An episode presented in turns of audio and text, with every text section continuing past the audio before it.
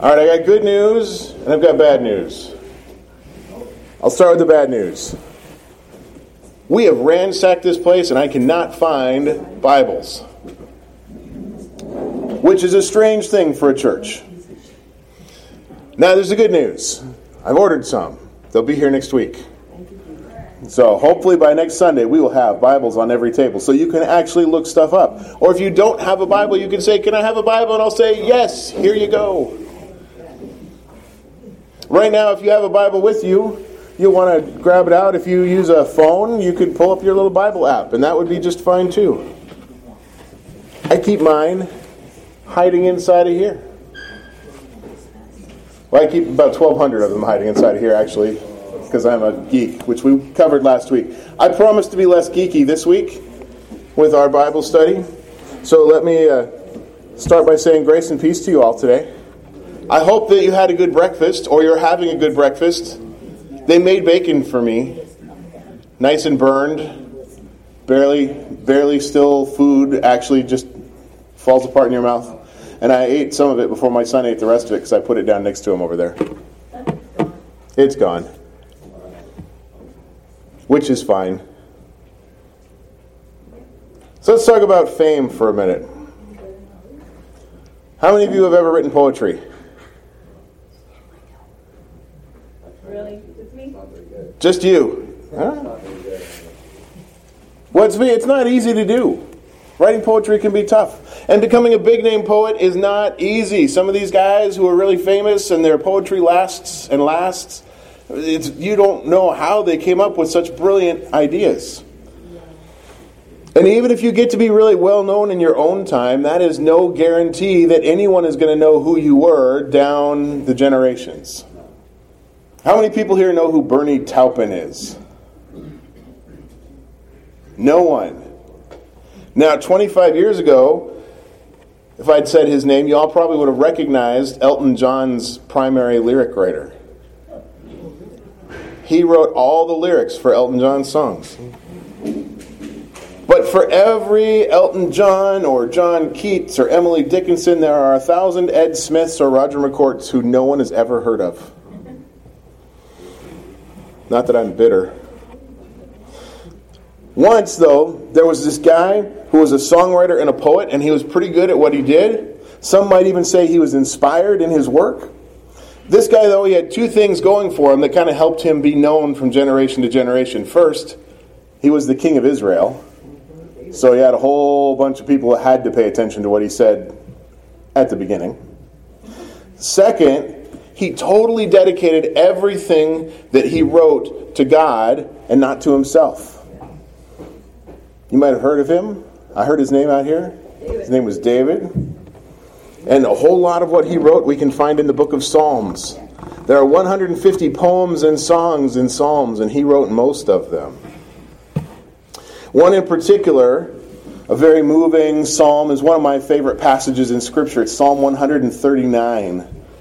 And uh, in this psalm, he cries out, God, investigate my life. And then he goes over some of the ways that the Creator knows all of us inside and out. And in the message translation, there's a passage from this psalm that reads this way It says, Is there any place I can go to avoid your spirit, to be out of your sight? If I climb to the sky, you're there. If I go underground, you're there. If I flew on morning's wings to the far western horizon, you would find me in a minute. You're already there waiting. And then I said to myself, Oh, God even sees me in the dark. At night, I'm immersed in light. It's a fact. Darkness isn't dark to you. Night and day, darkness and light, they're all the same to you. What David is trying to say is wherever we go, God is already there. It's already there. We are always in His sight. And nothing that we do and nowhere that we go will ever hide us from Him. Let me just have a show of hands real quick. How many people here believe that? How many people here think that no matter where you go or what you do, God is always there as a witness and a companion? I see lots of hands. Do you all believe that? All right, so keep your hand up if you live as if that is true all the time. I have to put my hand down. I don't live as this is true all the time. I wish I did. But I tend to get wrapped up in my own concerns, my own ideas, and I forget. And sometimes I do things that I shouldn't do because I, I think I'm alone or because I think, oh man, no one's ever going to find out. Or I just get busy. I put my head down and I plow on as if I am alone and I, and I forget that there's no place I can go that the Spirit of God is not there with me. Amen. There to lean on, there to, to help, there to care. I, I'd find that thought a lot more depressing if I thought I was the only one who uh, forgot. So I'm kind of glad you all put your hands down. the Bible, though, is full of stories about people who have exactly the same problem that, that I have. Um, we're going to go to Genesis chapter 28. I'm going to share one of those stories. In fact, just a little piece of it. This is a part of a story about a man named Jacob. Jacob was not the favorite child in his family. His father totally loved everything about Esau, Jacob's brother, Jacob's older brother. And as they were growing up, Jacob heard over and over about how Esau was such a great hunter. Esau is such a great tracker. Esau is hairy like a real man. Well, Jacob was a mama's boy. He hung around the tents. He probably didn't even need to shave till he was 20. Jacob, as you might expect, kind of got jealous of his brother. And he began trying to steal Esau's place. He tricked his brother out of his birthright, which is uh, kind of an old school way of saying um, he stole his right to inherit twice as much property from his father as, as he would have. And if that weren't enough, he also managed to trick his aging and blind father into giving him this blessing that conferred the right to carry the family name and honor before God. And because he stole these things, which had rightfully belonged to his brother, Esau told him that the instant dad breathed his last, Jacob was likely to find a spear in his heart. Esau said, That's the only inheritance waiting for you, brother. So Jacob ran away. Now, at this point, would you say that Jacob is at all aware of the presence of God in his life? No. If he was, he wouldn't be such a scheming weasel. Um, if you found Genesis chapter 28, I'm going to read a little bit from the New International Version today. So if you have a different translation, the words might be a little different. If you have no translation, you're going to have to trust me, but you can look it up. Genesis 28 starting at verse 10. It says, Jacob left Beersheba and set out for Haran. When he reached a certain place, he stopped for the night because the sun had set. Taking one of the stones there, he put it under his head and lay down to sleep. He had a dream in which he saw a stairway resting on the earth, with its top reaching to heaven, and the angels of God were ascending and descending on it. And there above it stood the Lord. And he said, I am the Lord, the God of your father Abraham and the God of Isaac and I will give you and your descendants the land on which you are lying. Your descendants will be like the dust of the earth, and you will spread out to the west and to the east, to the north and to the south, and all peoples on earth will be blessed through you and your offspring. I am with you and will watch over you wherever you go, and I will bring you back to this land.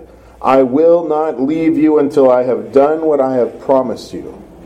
And when Jacob awoke from his sleep, he thought, Surely the Lord is in this place, and I was not aware of it. Surely the Lord is in this place, and I was not aware of it.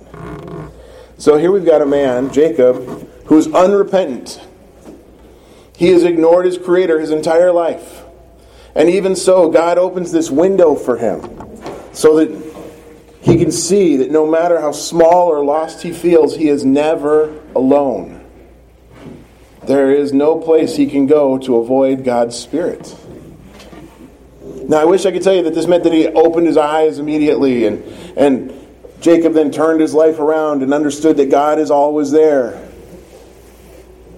He, he didn't, though. Instead, Jacob actually kind of goes a little over the top right at this moment. He declares, Oh, this place must be where God has his gateway to heaven. And this is where God sends everyone to earth.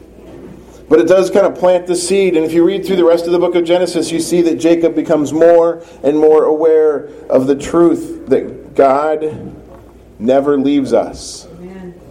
Never. God cannot and will not ever leave you. So if you're taking notes, write that down. If you're not taking notes, write that down. God will never leave you. Thank you, God. Stick that part in your heart and seal it away. Keep it there forever. Whether you are aware of Him or not, God is with you and will watch over you wherever you go. He is in your corner. He's not watching for you to step out of line so He can whack you with a lightning bolt or an iron stick or anything like that. He is in your corner. I want to look at another example a couple of people who completely missed the presence of God. We're going to go all the way to the other side of the book, to the book of Acts. Acts chapter 9. Here we meet a man named Saul. Saul was a Pharisee, he was a, a teacher of the law of God. He knew the Hebrew scriptures inside and out, he knew everything about them. He was a student of the Rabbi Gamaliel, one of the greatest teachers in history. Saul was a zealous man. He sought to enforce the laws of God as he is in, as, uh, Apparently, I need new batteries for my tongue. He, he wanted to enforce the laws of God the way that he and his group saw them, the way that they interpreted them out of the scriptures. And he knew himself to be one of God's chosen people. And he knew that he kept the laws as they were laid out in scriptures according to the traditions of his sect. Pretty much, Saul felt himself to be the perfect example of what you needed to be in life of who and what God wanted men to be. And he did his best to live the way that he thought God wanted men to live. And he hated anyone who didn't do the same. Saul was a man who was aware of what he thought of as God's rules. But he wasn't a man aware of God. So, where Jacob was this man devoted to his own hurts and desires, Saul was this man devoted to his own achievements. I have done this. I have followed these rules. I have shown people who God is. There was a problem, though. Saul saw this growing group of people living in a way that he wasn't comfortable with. They called themselves the followers of the way. And he looked at those people and he said, The way that you're following is not the way I think you should go. So he took his position and his power and he did everything he could to try to convince those people to go back on his path rather than the one they were following. He argued with them. He had them sanctioned by the, the church. He even used his authority to harass them. He had them shunned in public. Eventually, he even managed to get them arrested, beaten, and in some cases, even killed. But they kept growing in numbers anyway. These followers of the way. And pretty soon he heard there were groups of them in other cities, not just in Jerusalem. And so in Acts chapter 9, we find him going out to one of these other cities to find that group of people and arrest them and drag them all back for trial. Acts chapter 9, starting at verse 1. Meanwhile, Saul was still breathing out murderous threats against the Lord's disciples. He went to the high priest and asked him for letters to the synagogues in Damascus, so that if he found anyone there who belonged to the way, whether men or women, he might take them as prisoners to Jerusalem. And as he neared Damascus on his journey, suddenly a light from heaven flashed around him, and he fell to the ground and heard a voice say, Saul, Saul, why are you persecuting me? Who are you, Lord? Saul asked. I'm Jesus, who you're persecuting, was the reply. Now get up and go into the city, and you'll be told what you must do.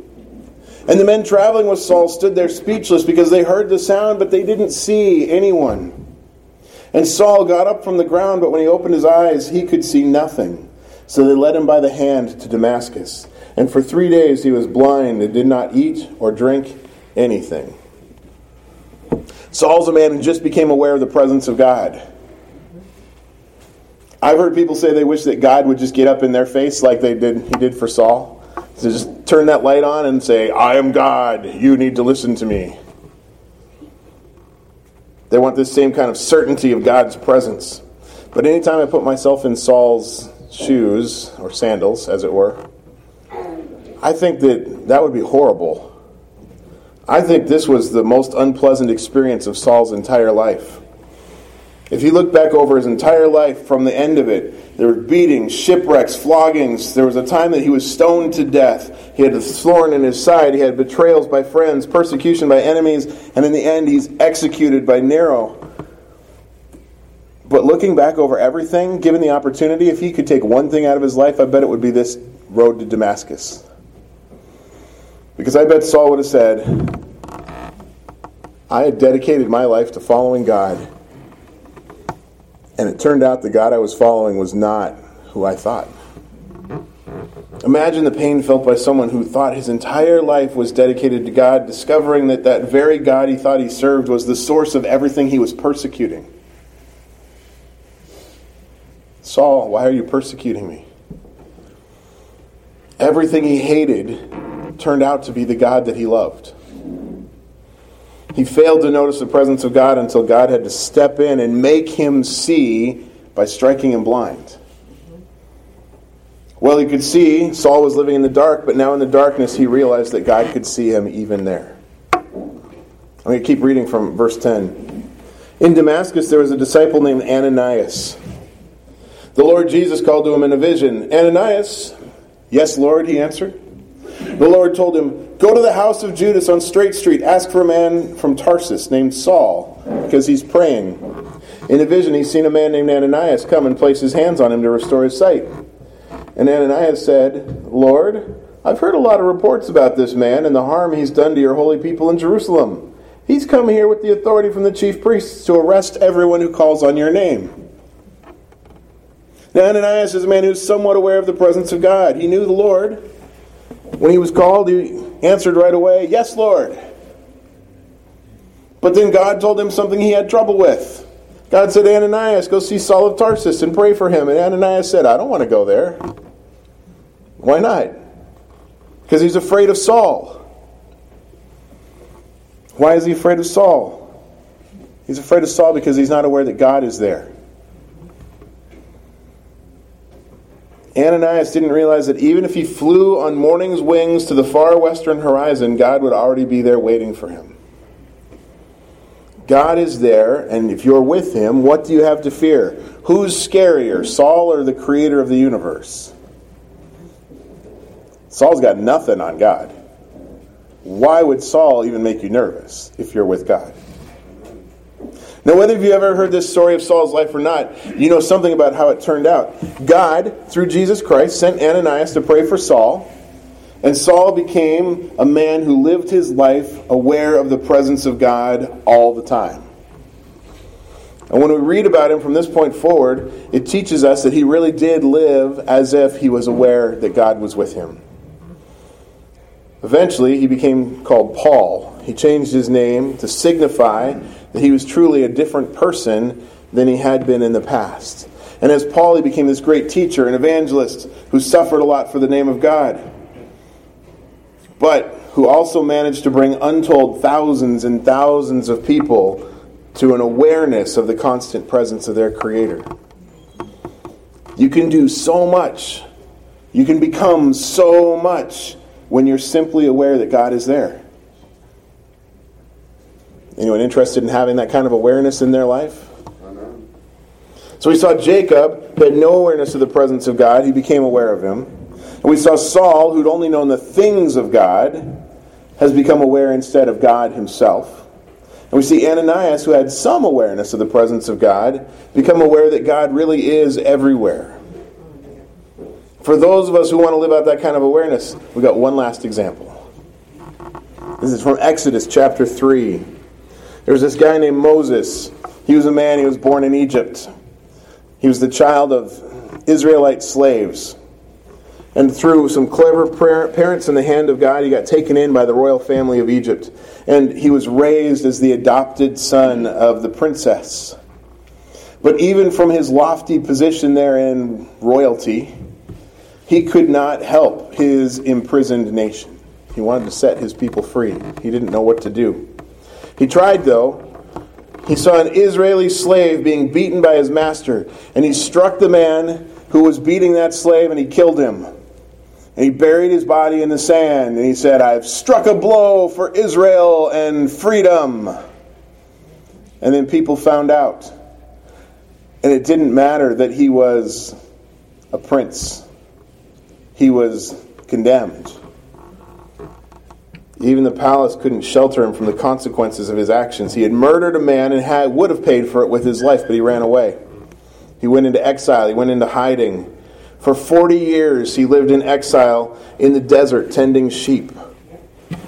But then he became aware of the surrounding presence of God in a rather remarkable way. This is Exodus chapter 3, first six verses. Now Moses was tending the flock of Jethro, his father in law, the priest of Midian. And he led the flock to the far side of the wilderness, and he came to Horeb, the mountain of God. There the angel of the Lord appeared to him in flames of fire from within a bush. And Moses saw that even though the bush was on fire, it didn't burn up. So Moses thought, I'll go over and check out this strange sight, why that bush doesn't burn up. And when the Lord saw that he had gone over to look, God called to him from within the bush, said, Moses, Moses. And Moses said, Here I am. Do not come any closer, God said. Take off your sandals, for the place where you're standing is holy ground. Then he said, I am the God of your father, the God of Abraham, the God of Isaac, and the God of Jacob. And at this, Moses hid his face because he was afraid to look at God. And this passage is remarkable because it teaches us everything we need to know about how to be aware of the presence of God.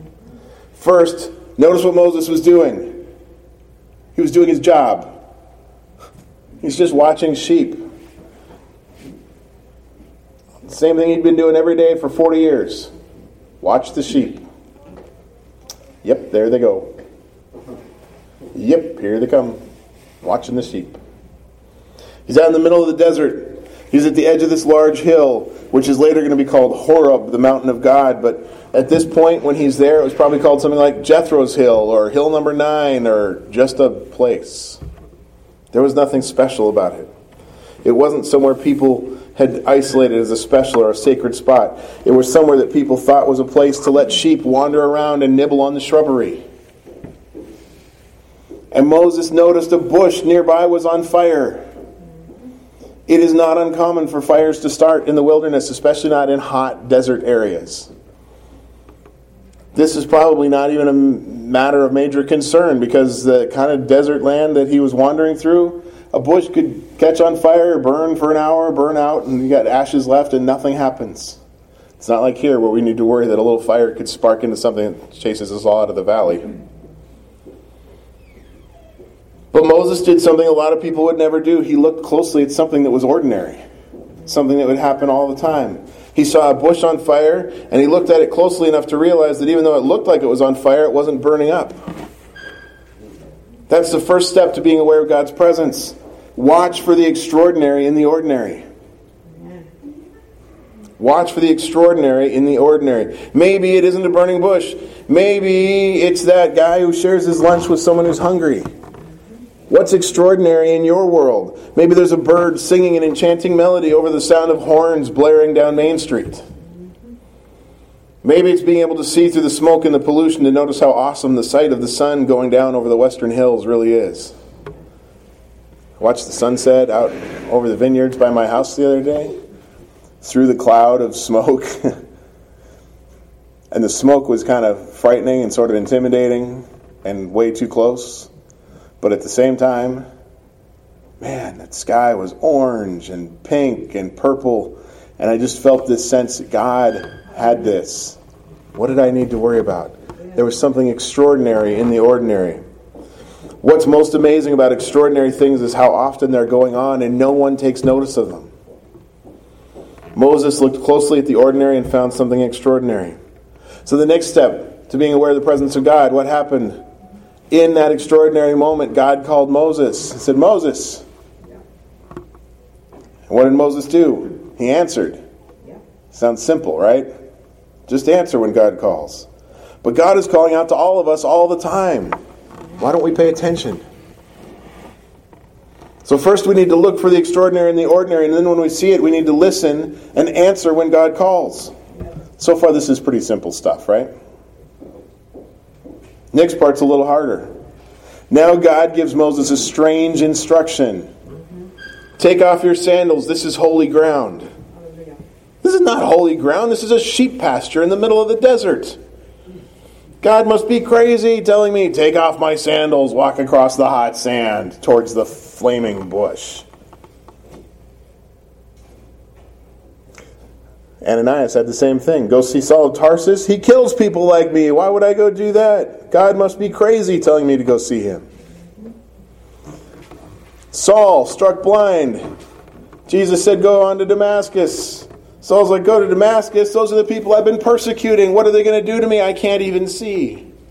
You must be crazy to tell me to put myself in their hands. Jacob, oh God, you're going to watch over me and bless me? I just stole from my own brother and my own father. I'm on the run. You must be crazy to make promises like that to a worthless thief like me. You're going to be with me. David said, Oh Lord God, is there anywhere I can go to avoid your spirit? God will never leave us. He is always there. And if we watch for him and listen for his call and follow even his crazy, irrational instructions, God gives us some crazy, irrational instructions from time to time, like, go talk to that guy. if we do these things, we will find that we will learn to see God more and more until at last we really do live like we believe He is here all the time. In this place, wherever this place is. And that's my prayer for myself, and that's my prayer for you that we all learn to live that way. And with that thought, I'm going to close us in prayer this morning, if you would join with me. Abba, Father, Make us aware of your presence in our lives. Lord, whether you use a burning bush or a gentle breeze or simply silenced in the midst of a storm, don't let us miss the extraordinary things that you are doing in the ordinary things of our lives. Teach us to hear your voice and answer, Yes, Lord. Show us that the things you ask us to do and the ways you instruct us to live aren't crazy, but are in fact the best things we could possibly do. You showed Jacob that he was so much more than he thought he was. You showed Saul how to serve you instead of the things people said about you. You taught Ananias that there's nothing to fear when you are there, and you are always there. And you taught Moses that the impossible is always possible when we follow your lead, Lord. Don't let any person here miss the lesson that you have for them in this.